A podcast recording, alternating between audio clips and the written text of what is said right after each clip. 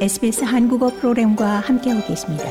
sbs.com.au/korean에서 더욱 흥미로운 이야기들을 만나보세요.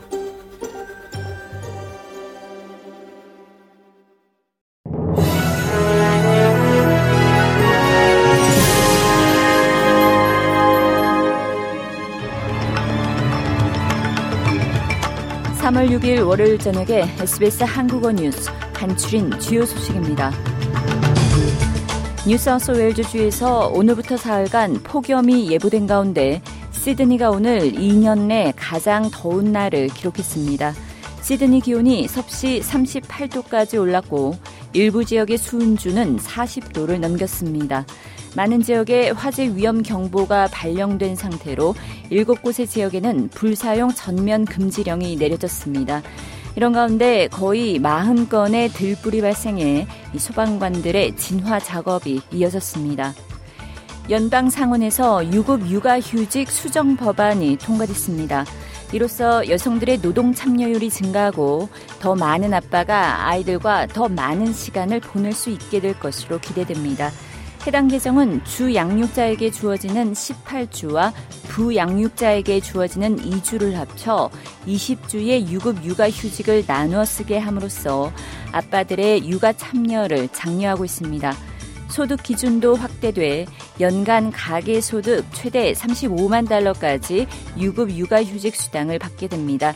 하지만 녹색당은 2026년까지는 유급 육아휴직 기간이 26주로 확대되지 않아 충분치 못하다는 입장입니다. 노동당 정부의 300만 달러 초과 superannuation 적립금에 대한 세제 혜택 축소 결정이 부유층에 대한 공격이라는 비판이 제기되고 있습니다. 부유층이 많이 거주하는 와링가 지역구 의원인 잘리 스테걸 무소속 의원은 이 해당 정책이 생활비 압박 해소를 위한 재정 정책의 부재로부터 정부가 주의를 돌리기 위한 목적인지 의심스럽다고 말했습니다. 해당 결정을 지지하는 데이비드 포콕 무소속 상원의원은 슈퍼 세율 변경 논의가 다른 중요한 정책 논의를 점령해선 안 된다고 지적했습니다. 최신 보고서에 따르면 많은 세입자들이 감당할 수 없을 만큼의 임차료 인상을 받아들이거나 노숙자 생활에 직면한 것으로 나타났습니다. 지난 한 해 동안 임차료는 지역별로 28%에서 50%가량 치솟았습니다.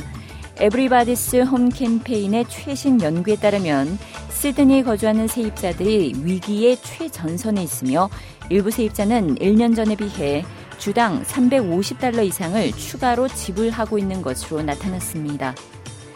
고국 정부가 한일 간 최대 현안인 일제 강제징용 배상해법 최종안을 발표했습니다. 일본 전범 기업 대신 국내 재단이 배상금을 지급하는 제3자 변제 방식으로 추후 일본 기업들의 자발적 참여를 끌어낼 수 있을지 미지수입니다.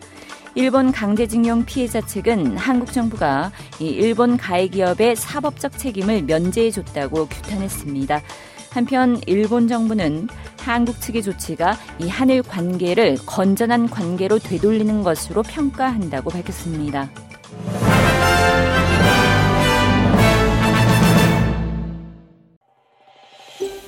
더 많은 이야기가 궁금하신가요?